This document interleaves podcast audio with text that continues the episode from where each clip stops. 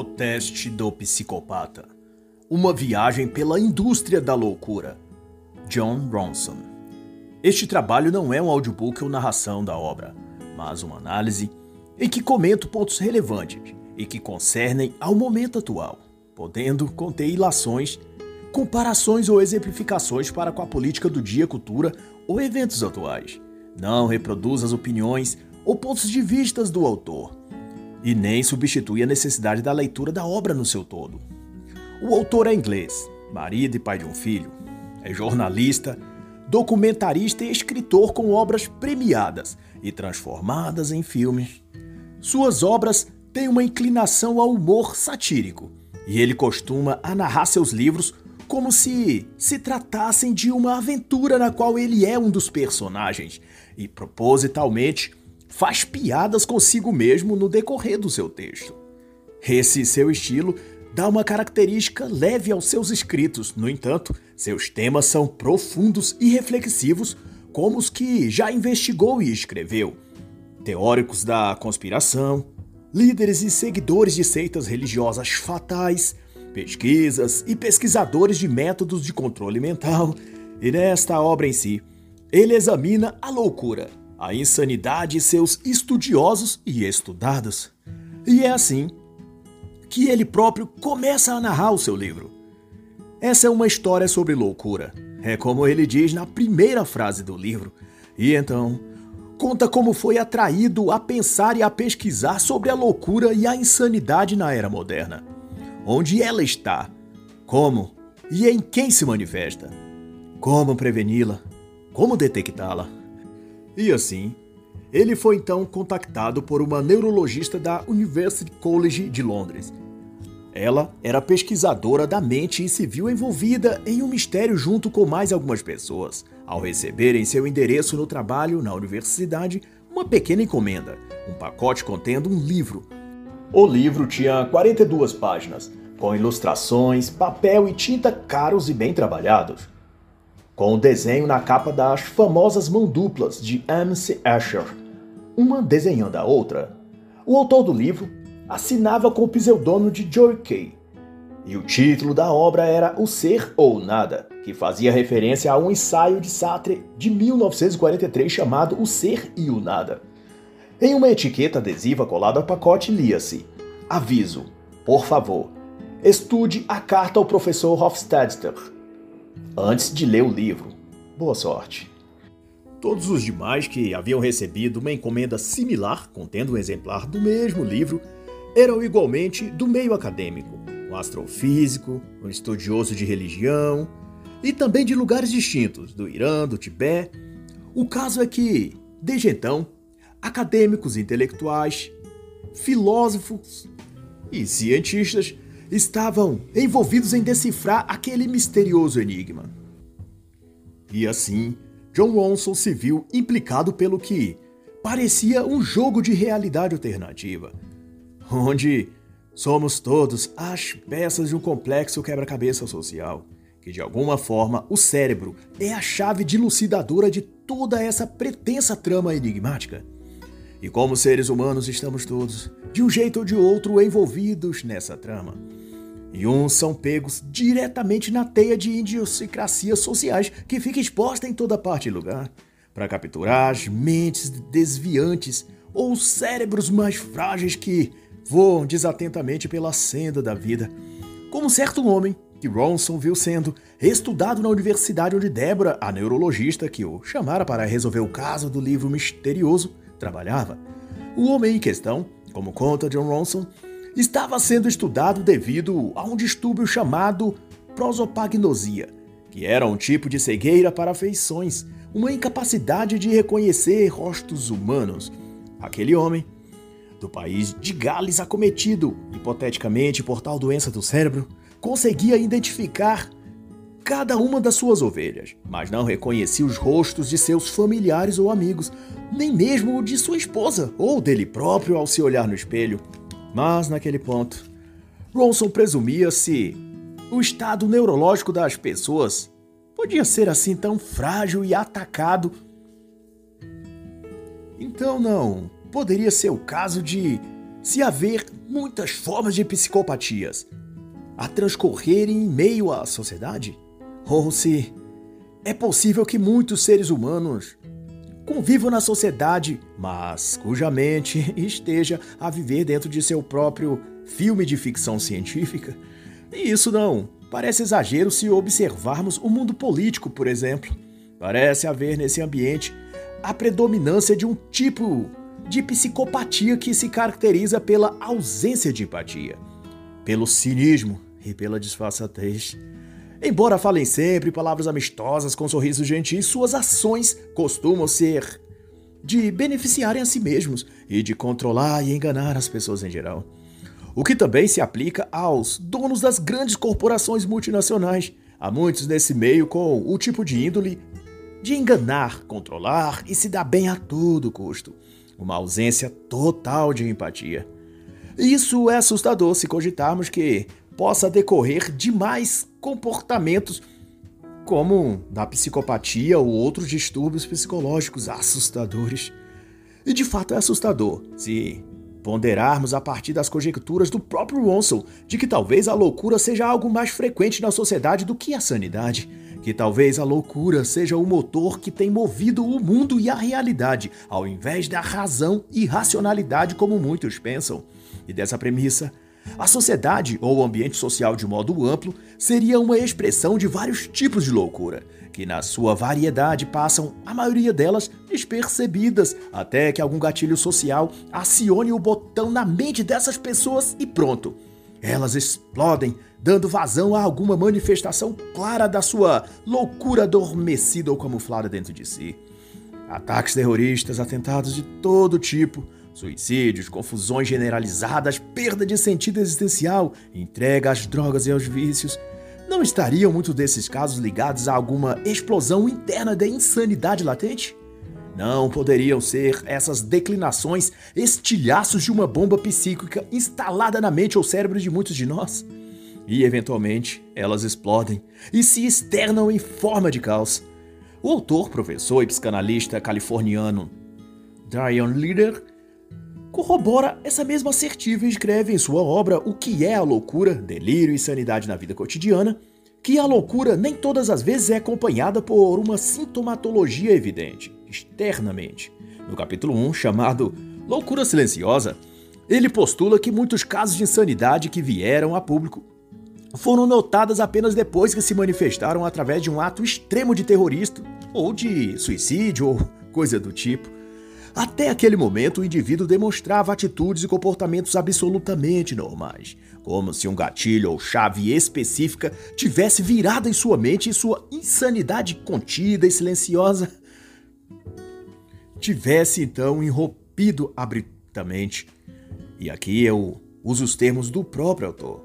E daí ele interroga: Existe, será um terreno ou espaço intermediário onde a loucura e a sanidade convivem e habitam na mesma mente? Será que as oscilações de humor, as paixões extremas, os delírios, as alucinações ou ataques latentes de esquizofrenia não seriam todos sintomas ou indícios de uma loucura interiorizada que vem à tona naquele momento, mas que já existe passivamente em nosso cérebro ou alma? E no capítulo 7, Darian vai discorrer sobre o desencadeamento do surto e fala de um momento de colapso ou desintegração que desencadeia, em diversos casos, um surto psicótico. Todavia, os experimentos e estudos têm indicado que essa psicose ou paranoia jazia já dentro do indivíduo.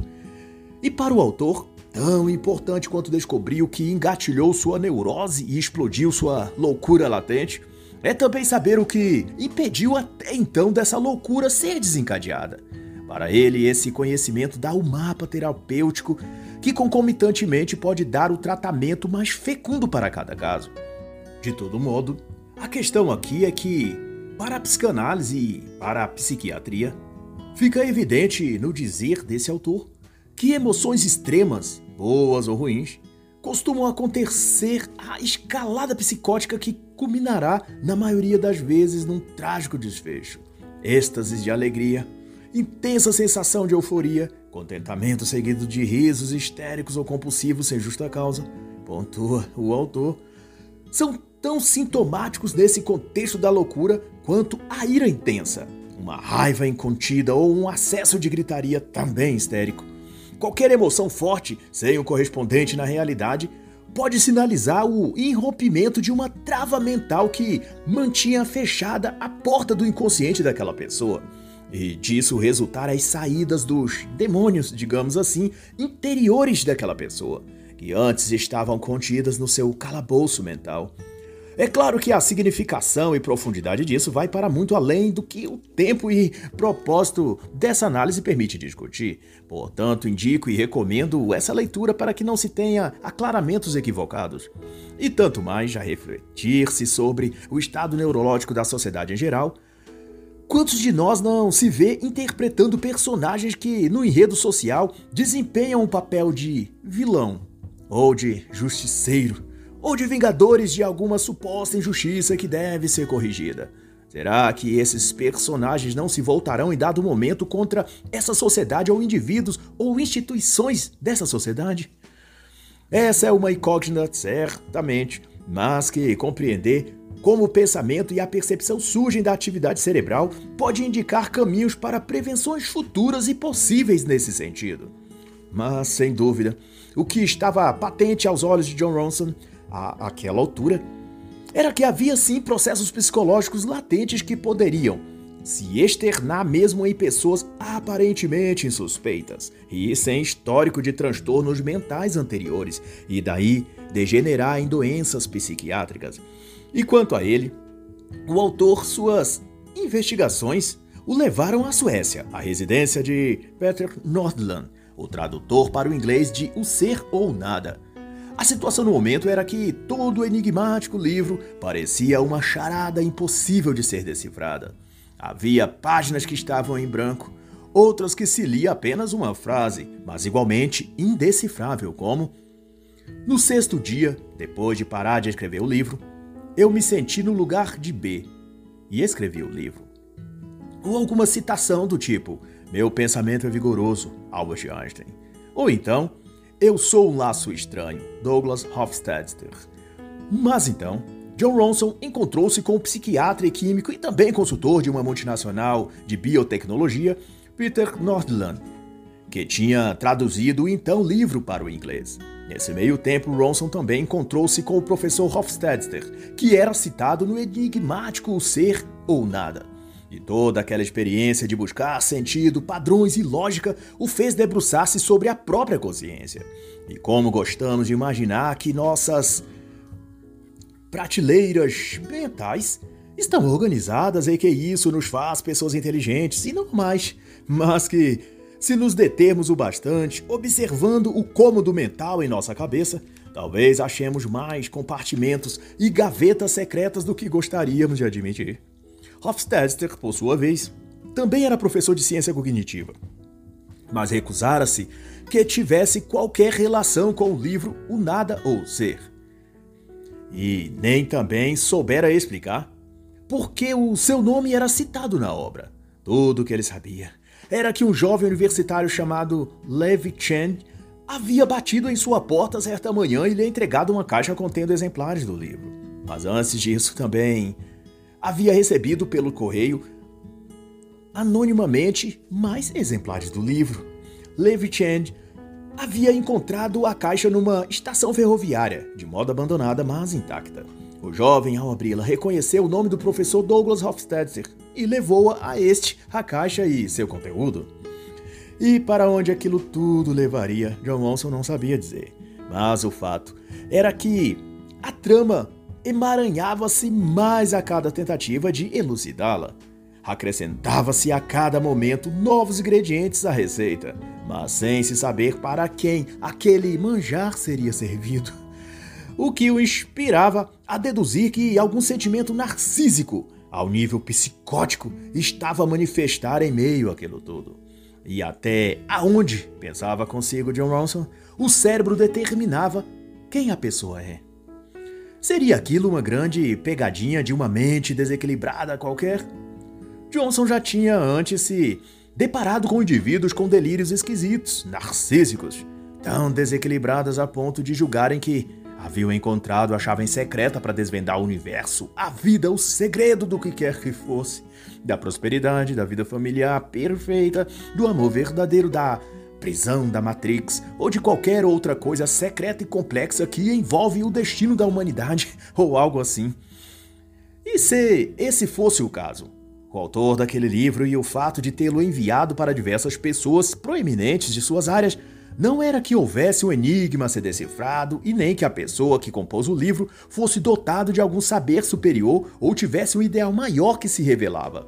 Ao invés disso, seria o caso de aquilo não passar de uma feitura de um maluco psicótico, tomado por sua própria insanidade. E foi essa a impressão de Ronson quando, ao encontrar-se com Peter Nordland, olhou nos olhos e viu uma expressão enigmática. De quem gosta de jogos e sente satisfação em fazê-los. Ele torcia as mãos numa clara ansiedade. E todo adornado com um sorriso gentil, mas igualmente misterioso, parecendo aquelas personagens de cientistas malucos dos filmes de ficção. Definitivamente, ele parecia ser do tipo mesmo que fica obcecado por coisas estúpidas. Seria esse o caso do professor Nordland? Ou de Hofstadter? Ou do jovem Chen? Quem ali estava usando a máscara da sanidade para ocultar o seu rosto grotesco de loucura? E nesse contexto, faço então questão de citar a obra A Máscara da Sanidade do Dr.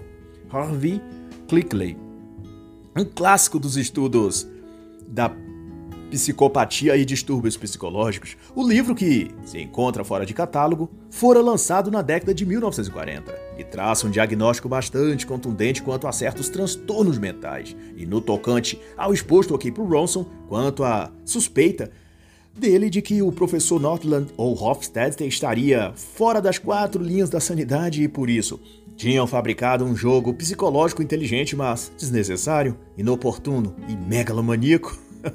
é que o Dr. Harvey descreve na obra as características do distúrbio da psicopatia quando manifestada em pessoas de negócio e do ramo empresarial, pessoas gentis e bem polidas e educadas, e como no caso, eu destaco aqui, nos homens de ciência, em específico no capítulo chamado O Psicopata como Cientista, na parte 2 da seção 2.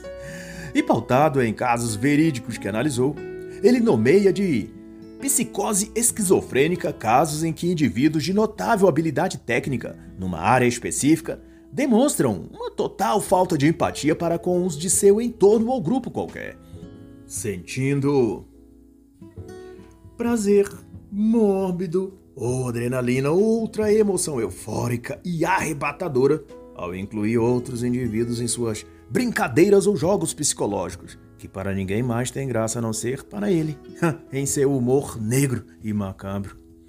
O livro cita um proeminente cientista, físico e tecnicamente irrepreensível, mas que era um desastre nas relações de amizade, os casos mais leves de suas anedotas e pegadinhas foi urinar nos sapatos de seus colegas de trabalho e colocar dejetos nas gavetas das escrivaninhas deles. Emergindo daí situações vexatórias e cada vez mais preocupantes, que escalonava para eventos cada vez mais perigosos e mais articulados. Mas para saber o desfecho disso, eu indico a busca por resenhas ou pela obra que pode ser achada na internet em PDF em inglês.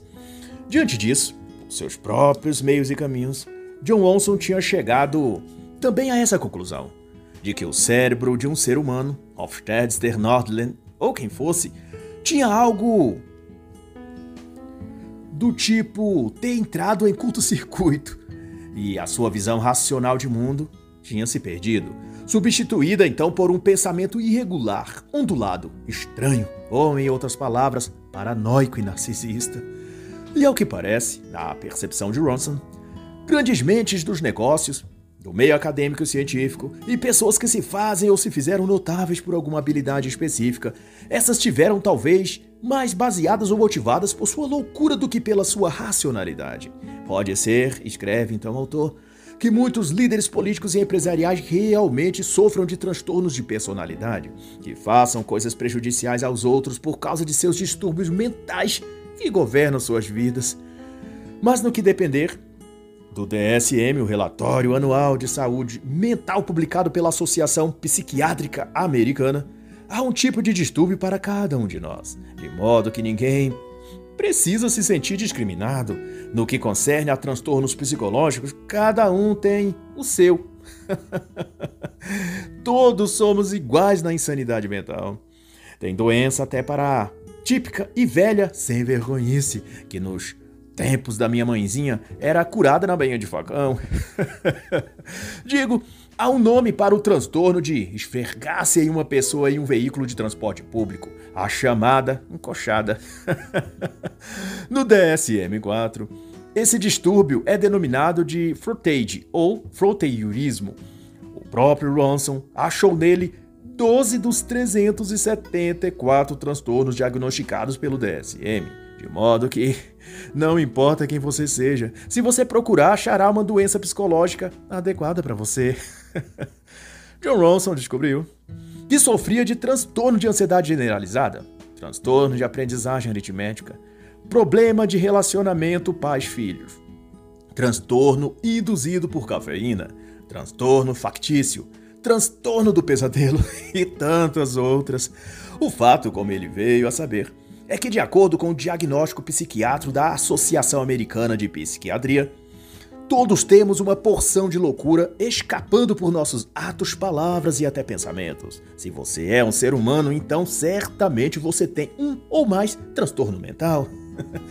e se você pensa o contrário disso e julga-se em perfeitas condições de saúde mental, cuidado! É melhor aceitar o diagnóstico e tirar por menos, como dizia a gíria.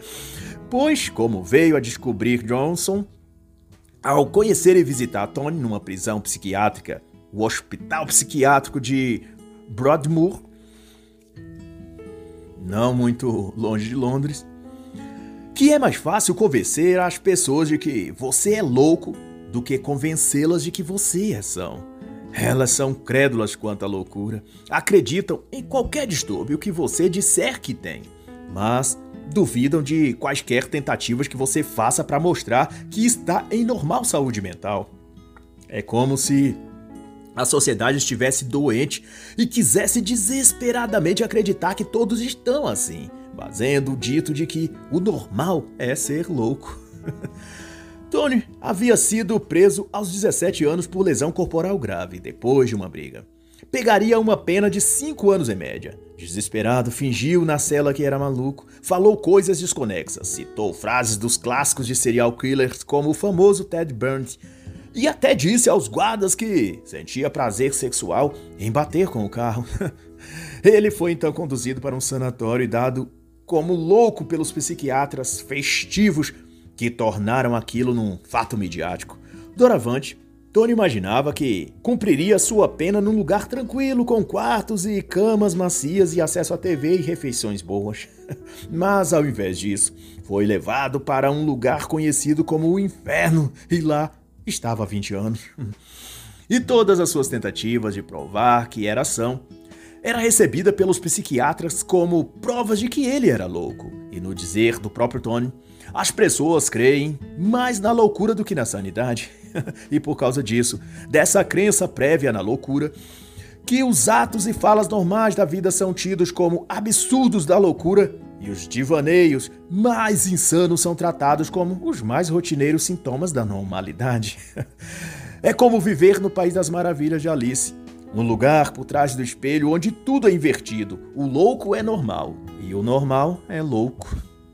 E a constatação disso, das inúmeras coisas que Tony presenciou ali, foi que certa vez, tentando estabelecer conversas normais com os enfermeiros a fim de que vissem que ele era um homem normal e saudável e com uma mente sã, comentou com um deles sobre um artigo que leu numa revista científica de que o exército americano estava treinando abelhas para farejar explosivos. Não muito depois, teve a oportunidade de ver seu registro médico e lá estava escrito que ele, o paciente, acreditava que abelhas podiam farejar explosivos. O caso era esse.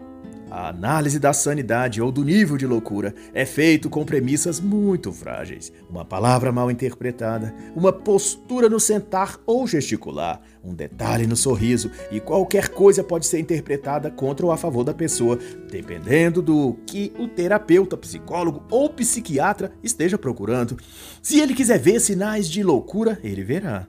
Se quiser ver sintomas de alguma doença, também achará.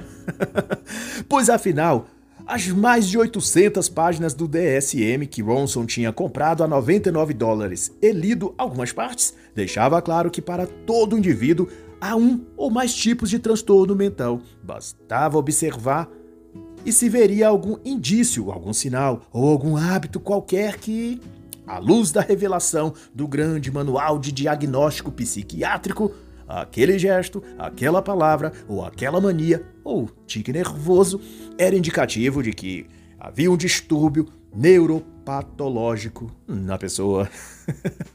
não tem como escapar, você é louco, só ainda não sabe disso. ou ainda não leu o DSM.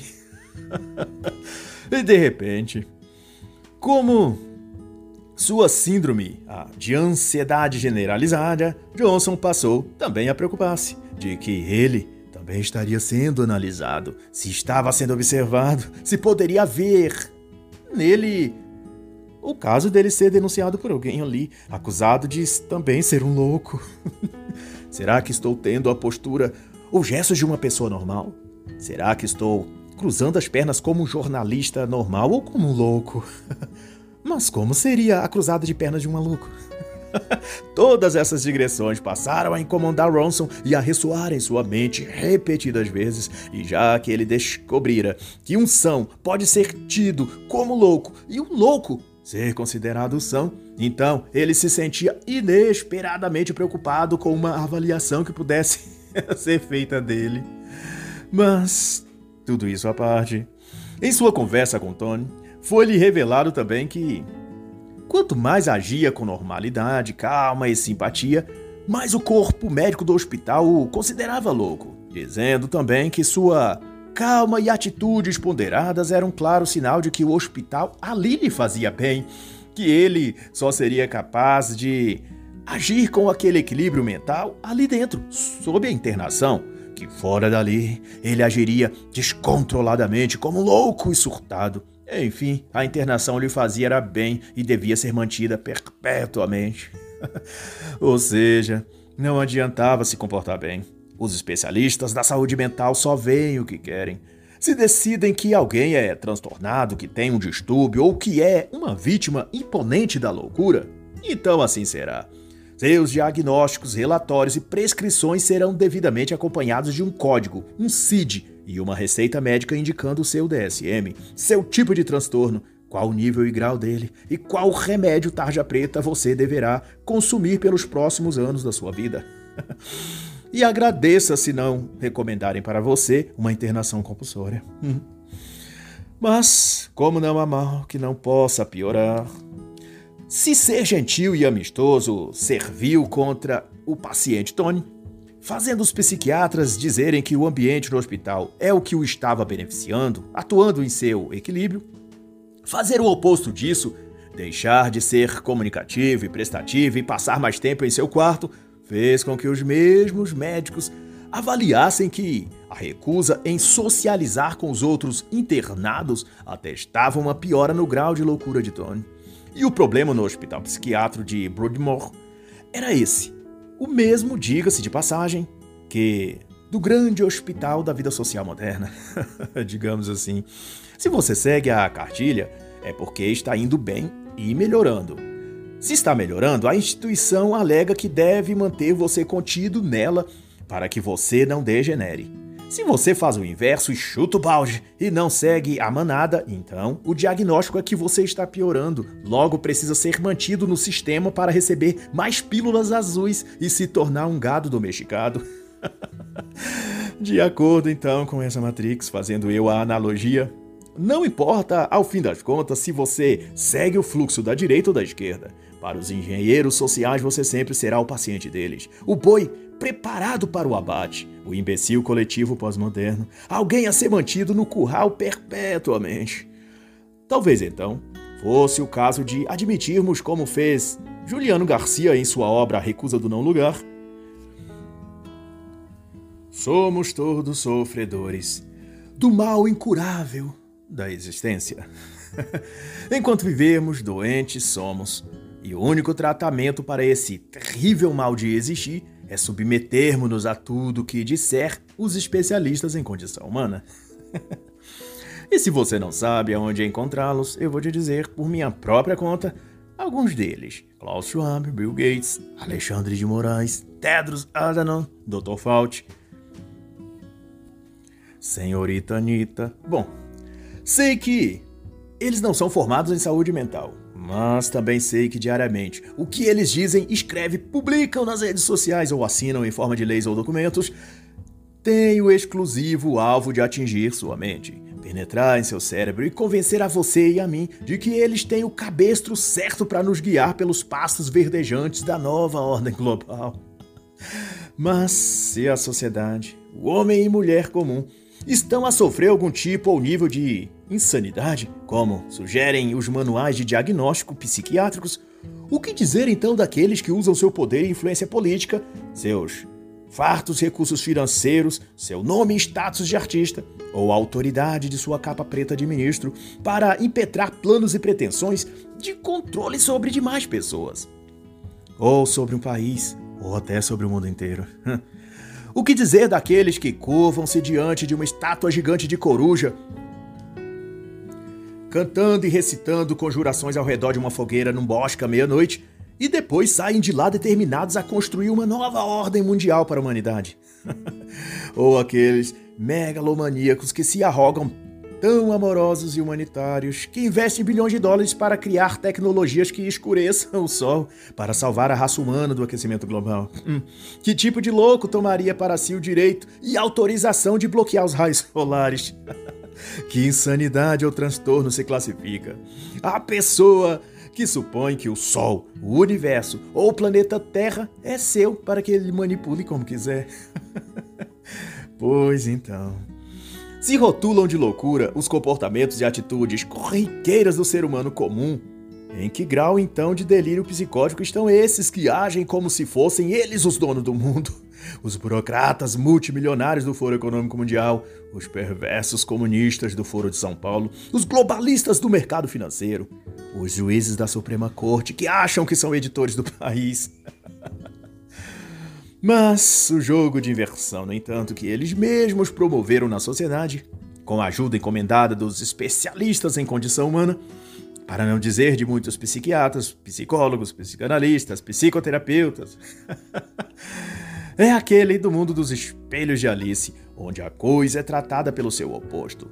Um psicótico deprimente e megalomaníaco é denotado como pessoa normal e apta a viver em sociedade principalmente se veste toga preta ou se tem nove dedos e desvia verbas públicas.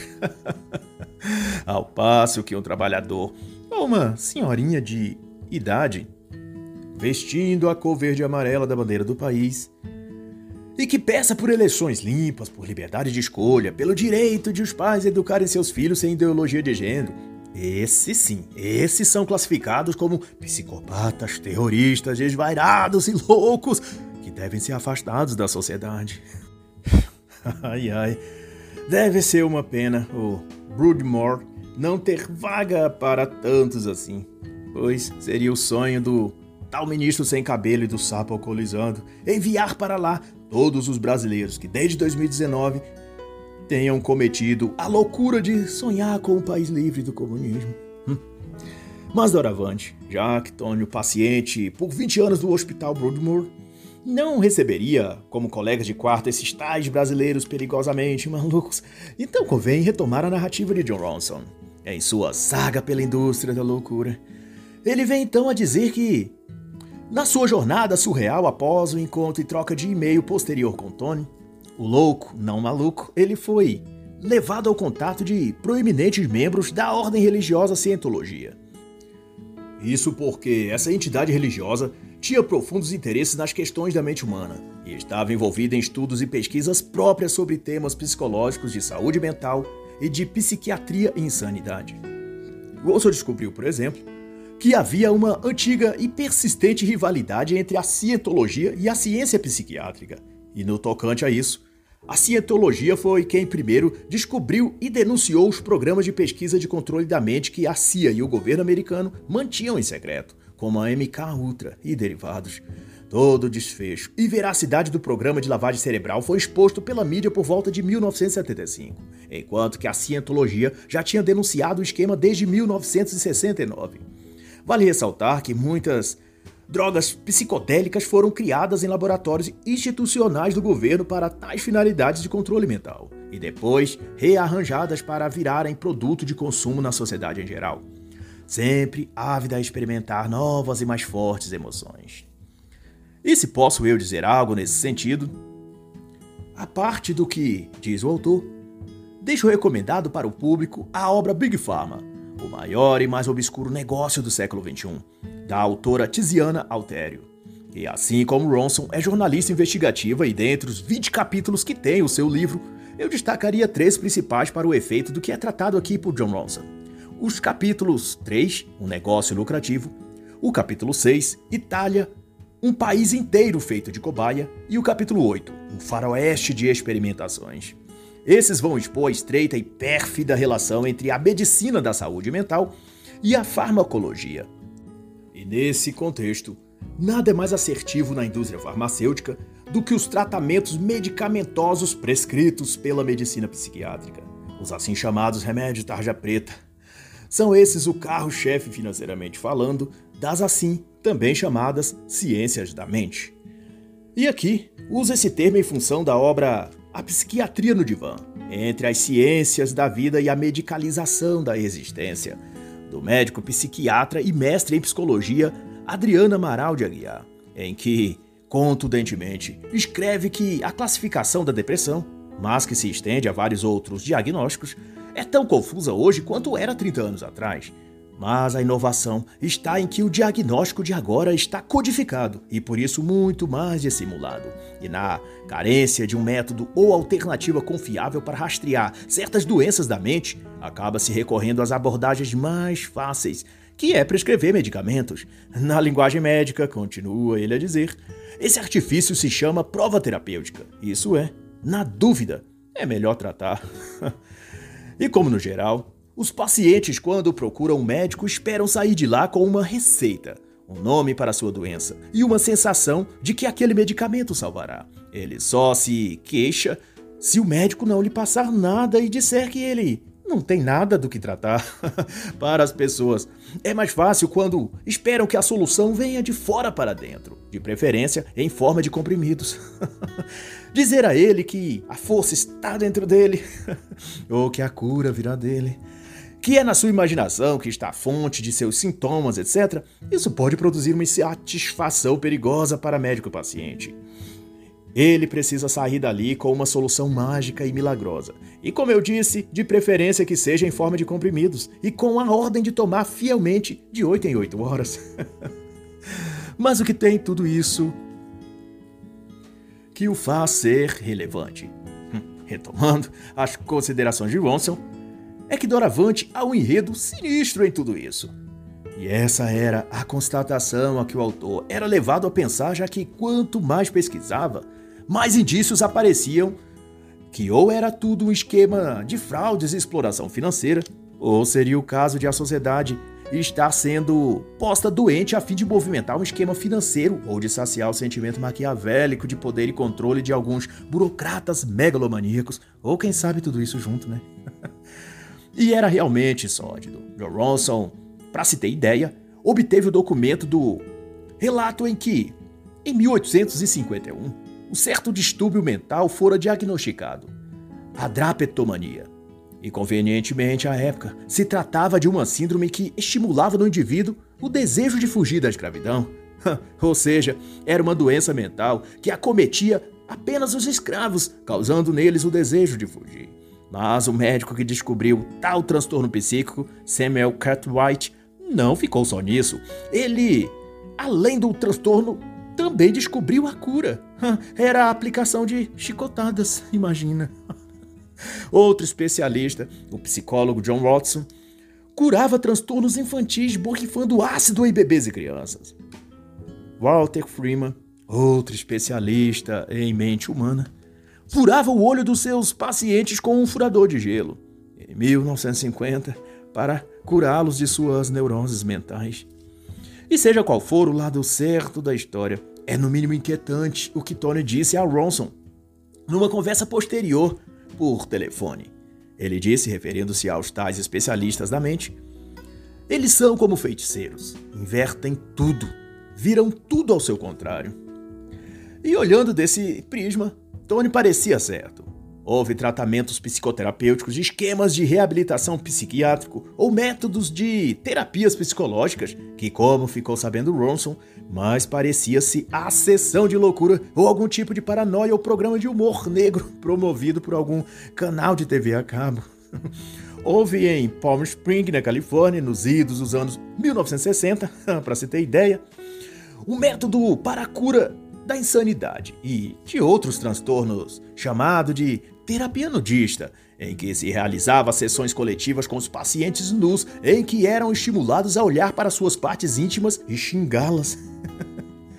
no Canadá, por volta de 1968, revela então o autor outro relato, terapeutas de transtornos mentais desenvolveram um tratamento de 11 dias de confinamento à base de LSD a seus pacientes, para curá-los de esquizofrenia e outros distúrbios.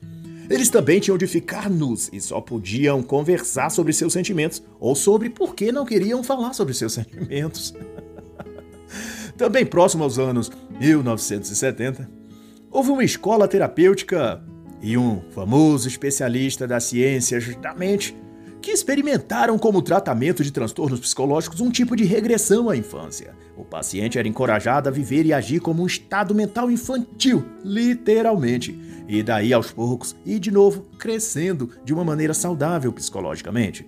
Mary Bernes foi uma dessas pacientes e, como resultado, foi posta num porão e lá devia pensar e agir como uma criança. E tal foi a sua situação, que ela passou a defecar em si mesma e no chão e a se recusar a falar, senão com choros convulsivos e grunhidos, e também só se alimentava com alguém lhe dando mamadeira.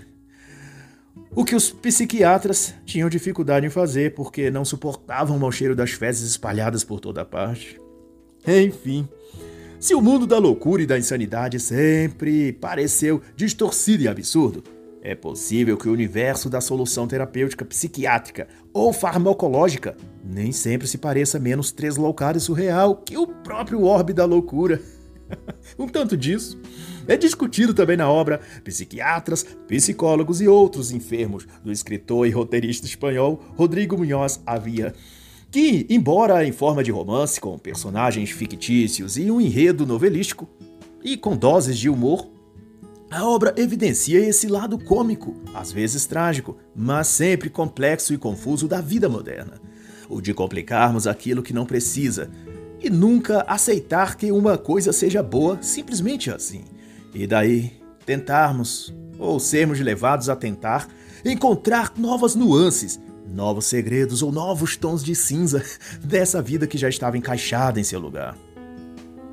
Na história, o personagem protagonista é convencido por um psiquiatra de que sua vida, seus gostos, seus hábitos e rotina podem se tratar de uma falsa realidade, uma matrix, para usar termos meus, em que ele é escravizado sem o saber. E à medida que ele interage com o tal psiquiatra e se desvela a ele o mundo da psicologia, das descobertas da mente e de seus comportamentos secretos, o protagonista vai duvidando mais e mais da realidade e da própria sanidade dele ou das pessoas ao seu redor. Sua vida, até então satisfatória para ele, vira de cabeça para baixo e graças à psiquiatria, à psicologia e à psicanálise, à psicoterapia e todo esse universo de investigação da mente humana, ele descobre a esquizofrenia, a síndrome do pânico, o transtorno agudo bipolar, a depressão, a síndrome de Asperger, de Thoreau, de Bourneau e tantas neuroses e psicopatias que, de acordo com o psiquiatra, era quase impossível que ele ou qualquer outra pessoa normal esteja com a saúde mental em dias. o mais provável era que todos tivessem algum grau e tipo de loucura. O psiquiatra só não deixou claro se eles, os psiquiátricas e psicólogos, também estão incluídos na lista de doentes e enfermos mentais. Mas deixo para o leitor desenvolver a leitura por si mesmo e tirar suas próprias conclusões. Basta o que diz o personagem na primeira frase do primeiro parágrafo do primeiro capítulo, para você entender. Olá, eu me chamo Rodrigo Montalvo. Antes de ir ao psiquiatra, eu era uma pessoa feliz. Agora sou dislexo, obsessivo, depressivo e tenho síndrome do pânico. Bom, as conclusões são suas, amigo leitor. e por assim, àquela altura do campeonato, parecia a John Ronson que, para as ciências da mente, só havia um diagnóstico para a vida moderna de que o mundo esconde a sua loucura sob uma fachada de normalidade. E dentro dessa perspectiva, todos somos ou podemos ser loucos em potencial.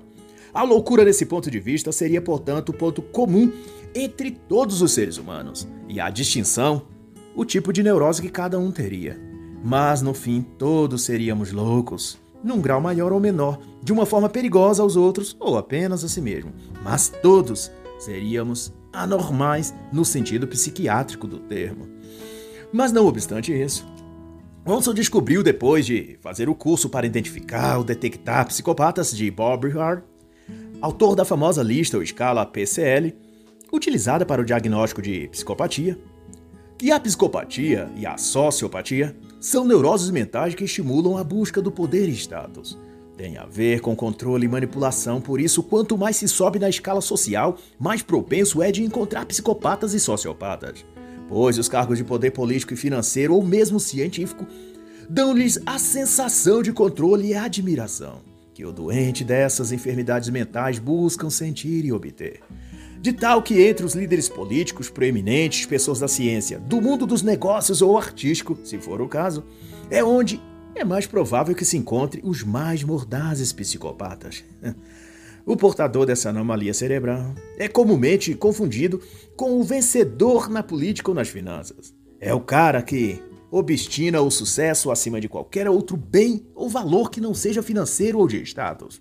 Porque isso lhe coloca em posição de superioridade em relação às outras pessoas ou ao seu meio social. Isso coloca, por vez, a analisar se não era o proeminente autor de O Ser ou Nada e criador daquele jogo psicológico de enviar misteriosamente o livro a indivíduos das ciências da mente humana, uma mordaz sociopata fazendo um experimento psicológico a fim de obter o estímulo que tanto um psicopata necessita, ou seja, emoções renovadas e fortes continuamente. Alguém que vive na órbita da loucura vê como uma missão quase impossível aterrissar no mundo comum e pacato da normalidade. Daí olham para cima e além, para novos planetas e galáxias a conquistar, analogamente falando. Então buscam o topo, o lugar onde possam brilhar, não pela recompensa material ou financeira necessariamente, mas especialmente pela recompensa emocional. O êxtase psicológico da emoção, do controle, do poder, dos aplausos e de ter pessoas submetidas a si. No fim, tudo se resume a status, e não a dinheiro ou sentimento ou sucesso em si. Isso define um transtorno de psicopatia, um distúrbio mental de sociopatia. Mas no que dependesse dos analistas e estudiosos da mente humana, a questão não era o distúrbio psicológico, a neurose, ou quem tenha esse ou aquele transtorno ao ver deles. Todos eram loucos e paranoicos em algum grau. A situação ia se conformando então para parecer a seguinte: de o quanto cada parte poderia se beneficiar da loucura nossa de cada dia. se na somatória geral, quem prescreve a doença, quem diagnostica o tratamento e quem vende as pílulas mágicas para os enfermos ganharem suas parcelas de status, de fama, de poder, emoções, dinheiro, então tudo poderia ser considerado um bom negócio. E o jogo podia continuar. E então, na cine dramaturgia da realidade insana moderna, cabe-nos apenas, quem sabe, escolher cada um seu papel. Um fantoche a serviço das elites globais, um gado do sistema, e aí você escolhe se o religioso, político ou ideológico, a qual sistema você preferirá se escravizar. Ou você pode escolher desempenhar o papel de idiota útil, também muito requisitado no filme da vida atual. Tem também o papel de dono da verdade, que aí se pode sair pela vida ou internet espalhando sua parcela de teorias e resumindo tudo dentro de seu cubículo de verdades pessoais, xingando todos que não se encaixam ou não creem nas suas idealizações sobre política, sobre religião, sobre mulheres, relacionamentos ou sobre o que quer que você chame de Matrix. é só se lembrar que a vaga para o papel de editores do país, essa já foi preenchida. e o de Deus do universo também com autorização até para reduzir os raios solares. E a do dono da economia global também, com uma procuração assinada pelo Clube de Roma, Bilderberg e outros desses para apertar um botãozinho e reiniciar o sistema financeiro, econômico e social, mudando de capitalismo para o neocomunismo orwelliano ou algo assim. ah, e para líder ou sumo sacerdote da religião global ecumênica, a vaga também já foi ocupada, tá? Espero que você não queira arrumar treta com seu Bergoglio, hein? é dele essa vaga, o que dizem. Aliás, faz assim. Vamos mesmo ficar só de coadjuvantes. No papel de malucos, beleza. Já tem gente demais fazendo a vez de palhaços de bobo da corte, de massa de manobra. pra que você ia querer ser mais maluco do que o suficiente? Fique em paz, irmão, segue o fluxo. Mas brincadeiras à parte, uma coisa é fato. O comportamento humano, como dito por John Ronson, está posto à mesa numa sala de consulta médica. E como o corpo sendo dissecado por um legista ou estudante de anatomia, cada parte e detalhe está sendo anotado, numerado e classificado numa lista de distúrbios neurológicos ou mentais, de modo que nada escapa. E para cada distúrbio, um nome estúpido é colocado, e um medicamento milagroso aparece na prateleira da farmácia, devidamente vendido sob uma receita de duas vias. Alguns comprimidos dentro de uma caixa com uma lista preta impressa na horizontal, com os dizeres venda sob prescrição médica. e assim, todos acabam satisfeitos. Os especialistas da mente, que descobrem cada vez mais doenças em cada vez mais pessoas, os vendedores da cura, que fabricam cada vez mais antídotos para cada vez mais enfermidades mentais, e o público enfermo, que é cada vez maior e fica cada vez mais contente, embora cada vez mais doente. o que importa é que a roda continue girando, os hamster correndo dentro dela. E os cientistas loucos elaborando seus experimentos no insano laboratório da vida. e muito obrigado e volte sempre. É a mensagem que importa decodificarmos bem em nossa mente. O resto a gente aprende com o tempo. e sobre o desfecho do autor e do livro misterioso O Ser ou Nada, tudo não passou de uma maluquice do professor Peter Nordland, que o admitiu posteriormente por e-mail a Ronson. No fim, no mesmo tom enigmático, John Ronson recebeu por correio uma cópia de O Ser ou Nada e um cartão onde estava escrito boa sorte. É, como minha mãe dizia, cada doido com sua doidice. e assim está escrito. E o homem lhe disse: Senhor, tem misericórdia. Meu filho é lunático e por vezes se lança no fogo e outras vezes na água. E sofre muito. E Jesus repreendeu o demônio e o expulsou. E o menino foi curado. Mateus 17, 15 a 18. E assim, encerra a análise da obra O Teste do Psicopata Uma Viagem pela Indústria da Loucura, John Rawson.